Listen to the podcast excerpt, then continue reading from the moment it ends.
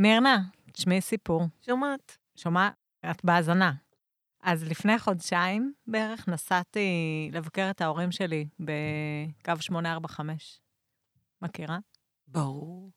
קו מקריית שמונה לתל אביב. נכון. זהו, אז uh, היה ככה הרבה פקקים בדרך ונרדמתי. וכשהתעוררתי בהפסקה, אז ישבה לידי מישהי והיא ככה מלמלה כזה, בשעה הזאת כבר היינו אמורים להיות בתל אביב. והסתכלתי עליה כאילו במבט של מה, כאילו, מאיפה היא יודעת את זה. אז היא אמרה לי, אני יודעת את זה כי אני עושה את הדרך הזאת כל, כל שבוע. ואז היא סיפרה שהבן שלה, בן 16, קפץ בטעות לבריכה חצי מלאה וחצי ריקה. היא גרה בחצור הגלילית. והוא חטף מכה מאוד חזקה בראש, ובעצם הוא מאושפז, אה, אם אני לא טועה, בתל השומר, אה, כבר למעלה מחצי שנה. והיא כל, אה, כל שבוע, היא במוצ"ש נוסעת להחליף את בעלה במשמרות, נמצאת לידו כל השבוע, והוא מחליף אותה. ומה שהכי הפתיע אותי בסיפור הזה, זה שהיא אמרה לי שכבר חצי שנה היא ובעלה לא נפגשו. תגידי, למה לא מעבירים אותו למקום קרוב יותר?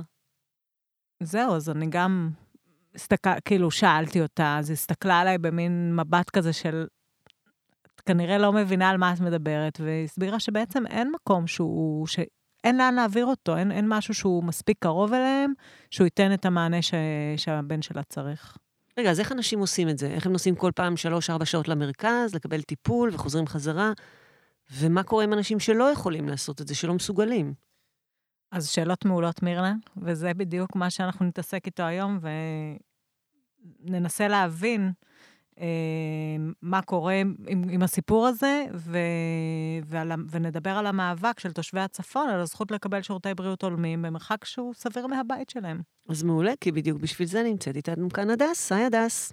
היי, הרגתם אותי בסיפור הזה, לא אמרתם לי מראש. אז דוקטור הדס אופק, תרשי לי להגיד עלייך איזה מילה? אה, הדס היא אחת מהמובילות של המאבק לשוויון בבריאות. והיא מכירה ממש מקרוב את הפער, כי היא כבר שנים עובדת בשיקום אה, נוירולוגי. בעבר עבדת בבית אה, לוינשטיין, נכון? ו- ולפני עשר שנים הדס החליטה לעבור לצפון מכל מיני סיבות, בין היתר גם כדי להנגיש קצת או לקדם את ההנגשה של שירותי בריאות גם בצפון הרחוק. זאת הייתה המחשבה. אה, ועכשיו את גרה בהר חלוץ, בגליל העליון, רחוק רחוק. אה, ולמרות זה, אה, אני חושבת שגילית שהשינוי לא קורה כל כך מהר. אז זאת כאמור הדס, אני גלי. ואני מירנה. ואנחנו Shift באוויר, הפודקאסט של שתיל על שינוי חברתי. בכל פרק אנחנו מביאות את הסיפורים שמאחורי מאבק אחד לשינוי. יאללה, מתחילות.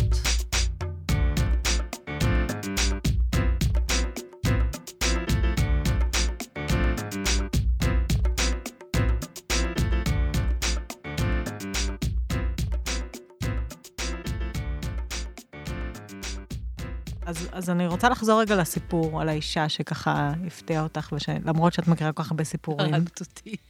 את, את יכולה לפרט, כי, כי מי שלא מכיר, לא באמת מבין, ואני חושבת ש, שכדאי קודם שתגידי, באמת אין אה, מסגרות שיקום קרובות לבית? עכשיו, יש אה, אה, מחלקת שיקום בבני ציון, שבמקרים... אה, אה איפה זה בני ציון? בני ציון בחיפה, ויש מחלקת שיקום בנהריה, ומחלקות שיקום קטנות, אה, ובח... שלא מספקות. זאת אומרת, יש שם תורים מטורפים, וכשאני פונה ואני אומרת את, את האדם הזה, האם תקבלו? אז אומרים לי לא, והוא מבוגר, וזה לא ככה, ויש לנו תור כזה ותור כזה וזה. זאת אומרת, וכמה זה מחצור הגלילית לאותן מקומות ש... זהו. אז א', מחצור הגלילית לאותן מקומות, זה גם שעה וחצי באוטובוס במקרה הטוב, גם באוטו, דרך אגב. חצור הגלילית לחיפה בבוקר זה שעתיים פלוס, וגם נהריה.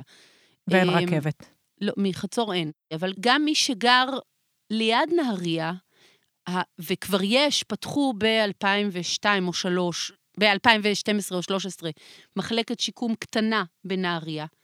יש בה 16 מיטות שיקום כללי ו-16 מיטות שיקום גריאטרי על כל המיליון ומשהו תושבים של מחוז צפון.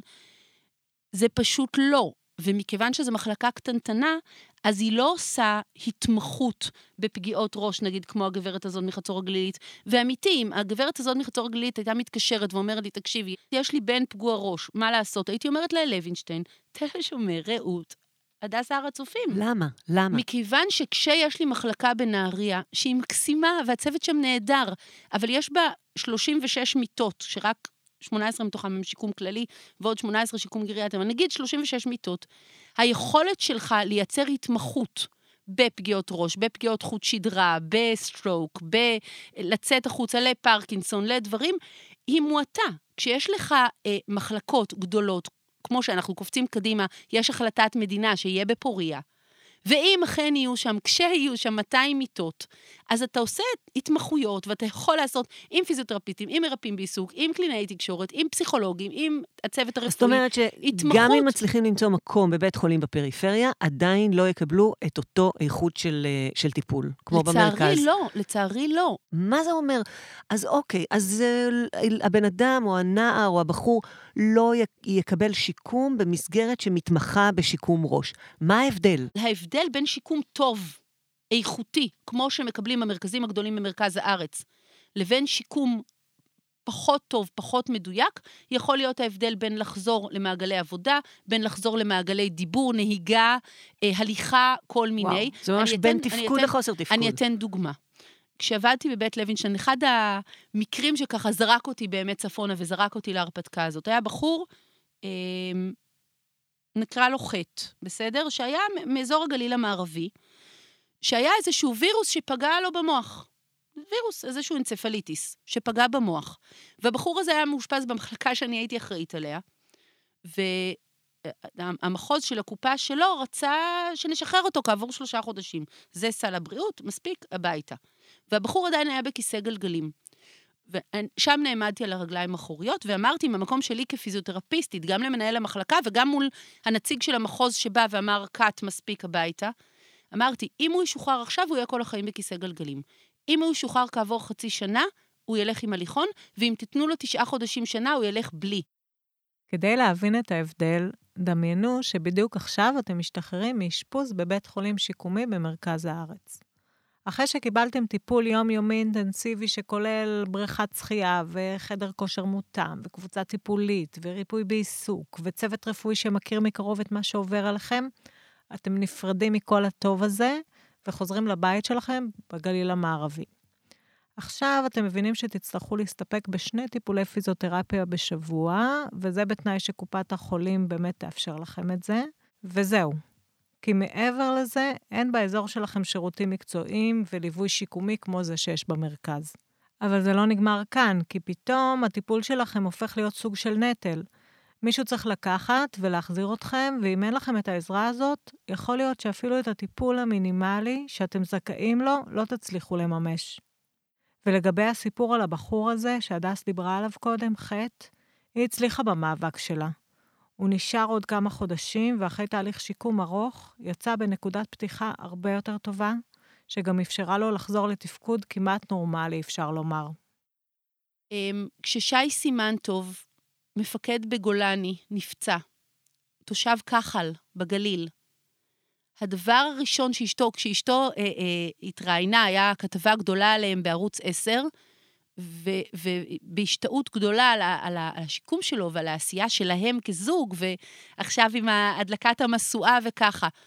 אבל אה, בתוך הכתבה, אני לא יודעת מי שמע את זה, אבל אחד הדברים שהיא אמרה, איך שזה קרה, ארזתי את הבית ועברנו לגור ליד תל השומר. עכשיו, בגלל שהוא יכל לקבל את מה שהוא צריך בתל השומר ולא בפוריה. עכשיו, היא גם יכלה כי זה משרד הביטחון מבחינה מימונית, אבל היא גם יכלה כי היה לה ילד קטן, שאפשר גן להעביר. אתה אומר לילד בן שלוש עוברים לגן חדש וזה אפשר. אבל אם היו לילדים בתיכון שאתה לא יכול עוד לערער להם את כל המערכת, ואם היא הייתה עם עסק עצמאי, שהיא לא יכולה לפרק, המ... או חקלאית. כל המערכת או אם כל המערכת החברתית, אני לא יודעת איך המערכת המשפחתית שלהם, החברתית שלהם, הסבא וסבתא שישמרו על הילד הזה, איפה היא נמצאת. אני, אני, אני באמת לא מכירה את הפרט, אבל הדוגמה הזאת של איך שזה קרה, היה ברור שהוא יאושפז בתל השומר, כי שם הוא צריך להיות מאושפז, הוא צריך להיות מאושפז במקום טוב. אין בגליל מקום טוב. ולפיכך העברנו את מקום מגורינו, ודי. והדבר הזה מתאפשר למתי מעט, שוב, גם כשאפשר כלכלית, זה לא תמיד אפשר משפחתית או אחרת. עושים ברפואה הישראלית הצלת חיים מדהימה, אבל מצילים חיים, מצילים אנשים אחרי סטרוק, אה, מאריכים חיים של אנשים עם MS, אה, אה, מאבחנים פרקינסון ונותנים מלא מלא תרופות, אוקיי? מצילים אנשים בתאונות עם, עם, עם, עם, עם קטיעות ועם עם פגיעות ראש וככה, ואז לא נותנים פלטפורמה מספיק טובה לחלק מהאוכלוסייה לשיקום, כדי שגם איכות החיים תהיה טובה. זאת אומרת, בהארכת החיים סבבה, אבל what now? Mm-hmm. ואנחנו יודעים שיש 15 אלף, רק, רק stroke, בסדר? רק שבץ מוחי. יש 15 אלף מקרים חדשים בשנה בארץ. וואלה. ואמיתי, מי שגר במרכז הארץ, יש לו סיכוי יותר טוב להגיע לשיפור איכות חיים משמעותית וחזרה למעגלים נורמליים יותר טוב. בדיוק, קיבלנו על זה כתבה על צביקה פיק, מי ששלחה לנו. אה, אוקיי, ש, שמה? שיש לו נגישות. במשך שנה, הוא מתראיין אחרי שנה, החזיר לעצמו יכולת תנועה, החזיר לעצמו יכולת דיבור, החזיר לעצמו אה, אה, יכולת רגשית, טיפול רגשי, יכולת רגשית להבין מה קרה לו, לצאת מהאבל, לצאת לבנייה, לראות איך עושים תכנון מחדש. אוקיי? אז זה צביקה פיק, ש, שיכול להיות שגם אם הוא היה גר בגליל, היה יכול כלכלית להרשות לעצמו הכל פרטי. אבל כשאנחנו מדברים על מעגלים של אנשים ש... צביקה פיק זה דוגמה, אה, שי סימנטוב, אה, אה, שנפצע בצוק איתן, יש עליו כתבות אין ספור דוגמה, אוהד בן ישי שנפצע בצוק איתן, דוגמה, אייל פלד, דוגמה, אז אנשים שמקבלים טיפול שיקומי במשך שנים ברציפות, ומגיעים להישגים יוצאי דופן. אז בעצם אה, הזמנו אותך כי את פעילה בפורום בריאות בצפון, או הפורום האזרחי, ו- ומעניין לשמוע בעצם מה אתם עושים בפורום כדי לשנות את המציאות הזאת. הפורום האזרחי לקידום הבריאות בגליל. יש פה לכל מילה אה, אה, משמעות. אה, הוא פורום, זה לא עמותה, זה, לא, זה, זה פורום שהתכנס מעצמו, הוא לא אזרחי, כי זה אזרחים שעושים לשינוי של עצמם. אה, לקידום בריאות, כי זה לא רק רפואה או רק שירות רפואה, זה קידום בריאות בהסתכלות יותר רחבה, גם בהסתכלות של מחשבה על אה, אה, אה, אורחות חיים. הפורום קם מתוך תוכנית שהייתה שיתוף פעולה של שתיל, של אגודת הגליל, של המכללה בתל חי, של הפקולטה אה, לרפואה בצפת, של רופאים לזכויות אדם, איזה מין, ואם שכחתי מישהו, אז... אה, אז יסלחו לי, אבל איזה מין חבירה כזאת אה, אה, של גופים שעשו בעצם שלושה קורסים לפעילים חברתיים, כשהדגש היה על אנשים ממקצועות הבריאות. חלק גדול מהאנשים אה, באים מתוך המערכת, עובדים בבתי חולים, עובדים בקופות חולים, אה, והם אנשי... זה לא הפעיל החברתי הקלאסי שאתה מצפה למצוא הרבה פעמים. זה לא היה מיועד לפעיל החברתי הקלאסי, זה היה מיועד לאנשים ממקצועות הבריאות, שרוצים לעשות שינוי משמעותי, וכל אחד בא עם איזשהו נושא שעניין אותו, שהציק לו, שהוא רצה אה, אה, מניעת עישון בחברה הערבית, אה, הנקה. כשהם, הקבוצה של ההנקה, כשהם התחילו עם הנושא של הנקה, התחילו עם הנושא של הנקה בבית חולים זיו, שזה היה משהו נורא נורא קונקרטי שהטריד אותם נקודתית, ומשם זה הלך למשהו הרבה יותר רחב, ו- ולכל הנושא של אה, טיפול בגיל הרך בצורה יותר רחבה. אה, פערים בין החברה הערבית לחברה היהודית, אה, אה, קבוצה שלקחה את הנושא של טיפול פליאטיבי, קבוצה של... כל מיני אנשים שבאו עם, ה, עם הקוץ שלהם, ואני באתי עם הקוץ של השיקום. וכל פעם שעשו מעגל חשיבה כזה, ואני הייתי בקורס הראשון, היה קורס בצפת, היה קורס שני בגליל המערבי וקורס שלישי בנצרת. ומי... ובעצם מתוכם קם הפורום. כדי להבין קצת יותר את אופן הפעולה של הפורום, פנינו למרגנית אופיר גוטלר, שייסדה את הפורום במסגרת שתיל.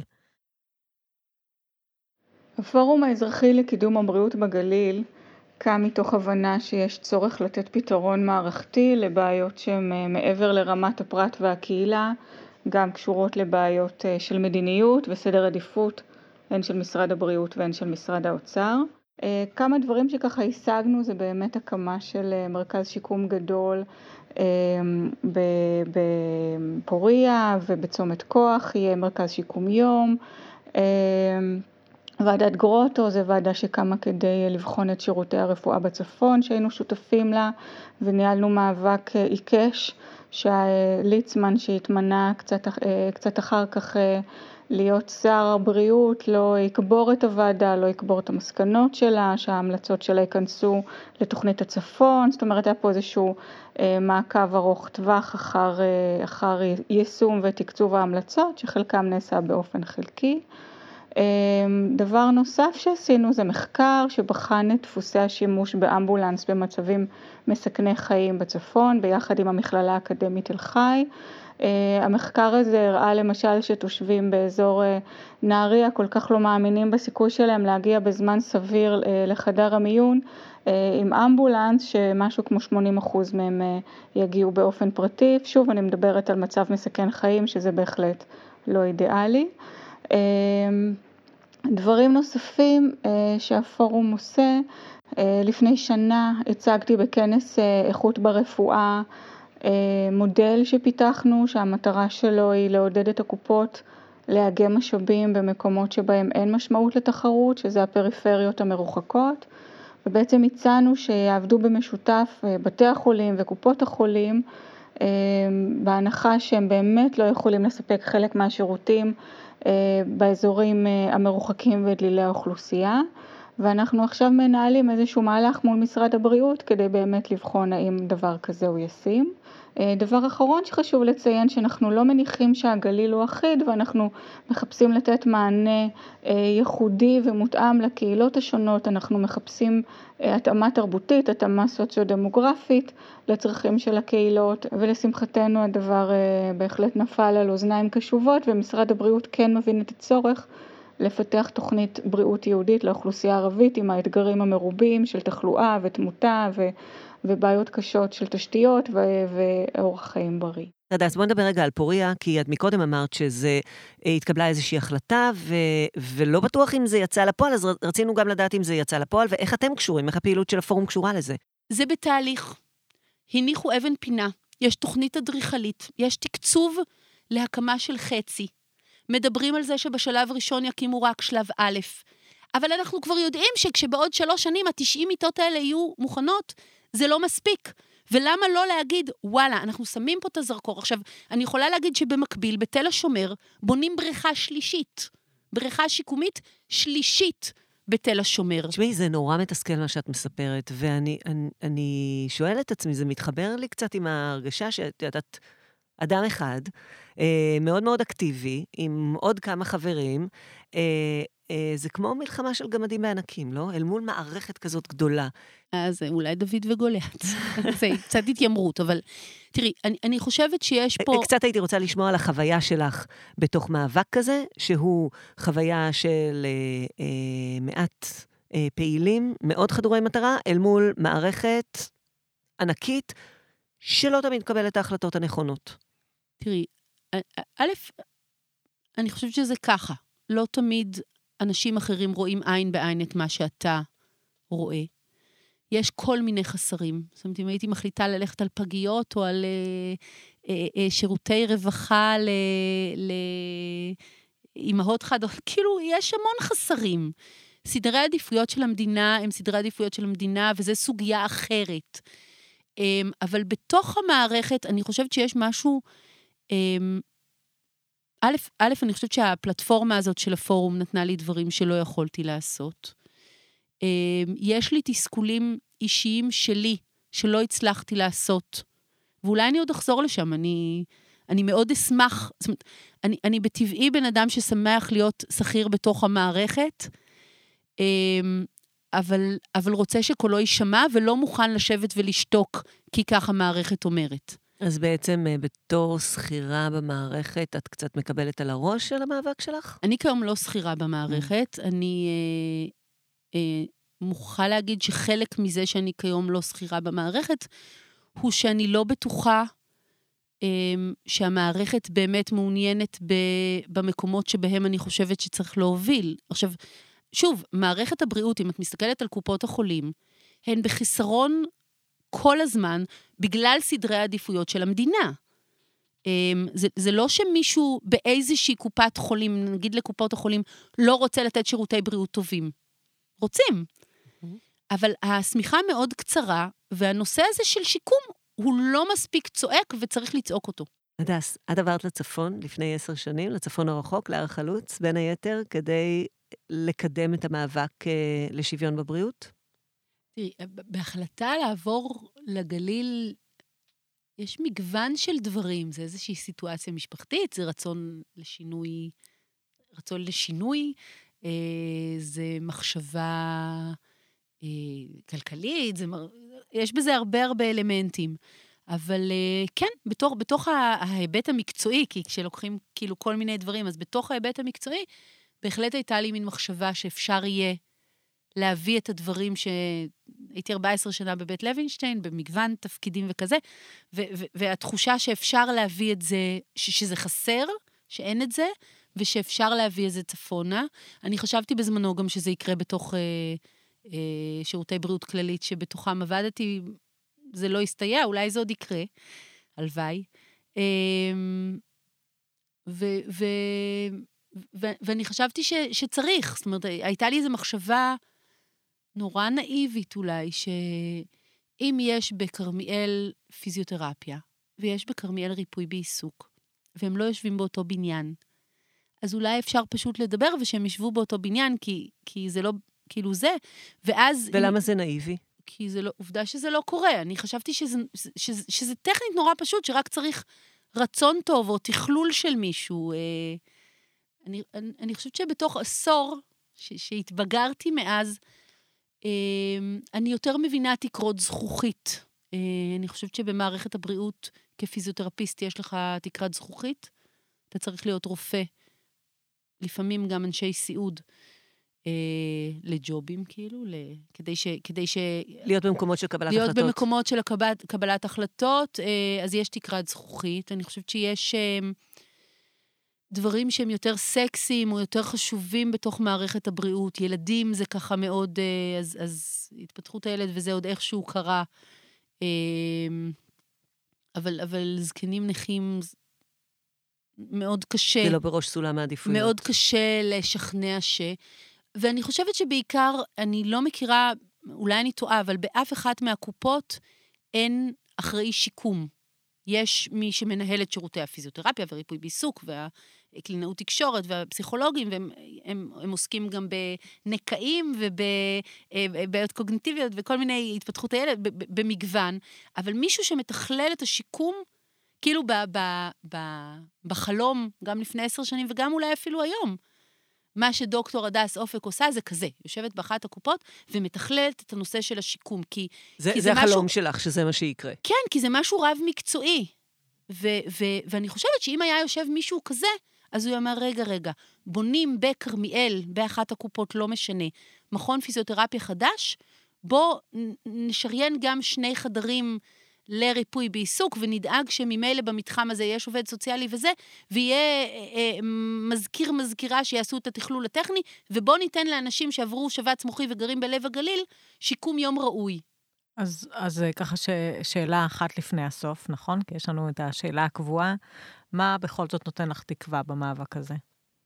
מאוד השתנו דברים בתוך השנים האלה. בנושא הספציפי שלי, של השיקום, יהיה בית חולים שיקומי בפוריה. תהיה הגדלה של מכסת המיטות בנהריה. יהיה מרכז שיקום יום מבואות חרמון של הכללית בצומת כוח. יש איזשהו תהליך של אשל והג'וינט לעשות מרכזי שיקום בכל הארץ, בינתיים פתחו את רמת גן, אבל יפתחו גם כנראה בנצרת ושפרעם ממה שאני שומעת. יש לי תקווה שמישהו ירים את הכפפה ויקים גם בלב הגליל, כי זה צועק. נהריה צריך להפוך, להפוך גם לשיקום יום. אז דברים כן קורים. אני חושבת שהמדינה צריכה להבין שכשבן אדם נפצע, אם נותנים לה פלטפורמה טובה לשיקום, זה בסוף גם ברמת העלות תועלת לטובת המדינה, כי יש פחות אנשים עם נכויות והם צריכים עזרה פחות רבה, מעבר לעניין של הצד. אולי זה גם עולה פחות. זה מה שאני אומרת, אפילו ברמת העלות תועלת. אם אתה מחזיר אנשים למעגל החיים, אם הם מצליחים להתלבש לבד, אז הם צריכים פחות שעות טיפול, גם ברמה הזאת. אבל גם ברמה הנקייה של צדק, שמה שמקבלים אנשים כמו הסלבריטיז שהזכרנו, של צביקה פיק ואייל פלד ושי סימנטו ואוהד בן ישי, שנחשפו, ולכן אני מרשה לעצמי להגיד את שמותיהם, אה, אה, שגם הנער הזה מחצור צריך לקבל בצורה שתהיה סבירה, ושמשפחתו תוכל להמשיך להתפרנס ותוכל להמשיך, ולא תצטרך לנסוע שלוש שעות ולישון במסדרון. מעניין, תודה רבה, רבה לך. תודה. תודה להדס, אה, ואנחנו רוצות גם להגיד תודה למרסיאל בוכסרה על הסאונד, למאיה קוסובר על הייעוץ המקצועי, לאלונה קדם התחקירנית שלנו, ולגלית יחיא צפדיה העורכת. אנחנו היינו Shift באוויר, הפודקאסט של שתיל על שינוי חברתי. בכל פרק אנחנו מביאות את הסיפורים שמאחורי שינוי חברתי אחד. את שאר הפרקים תוכלו למצוא בבלוג שלנו Shift, וגם בכל האפליקציות של הפודקאסטים, כולל ספוטיפיי. וזהו זה, זה היה הפרק האחרון לעונה השלישית של Shift באוויר. אנחנו כבר מבשלות לכם את העונה הבאה. בינתיים, אם אהבתם להאזין לנו, ממש יעזור אם תבחרו פרק אחד שאהבתם במיוחד ותעבירו אותו לחבר או לחברה שלכם. יאללה, ניפגש בקרוב, ובינתיים, תעשו shift.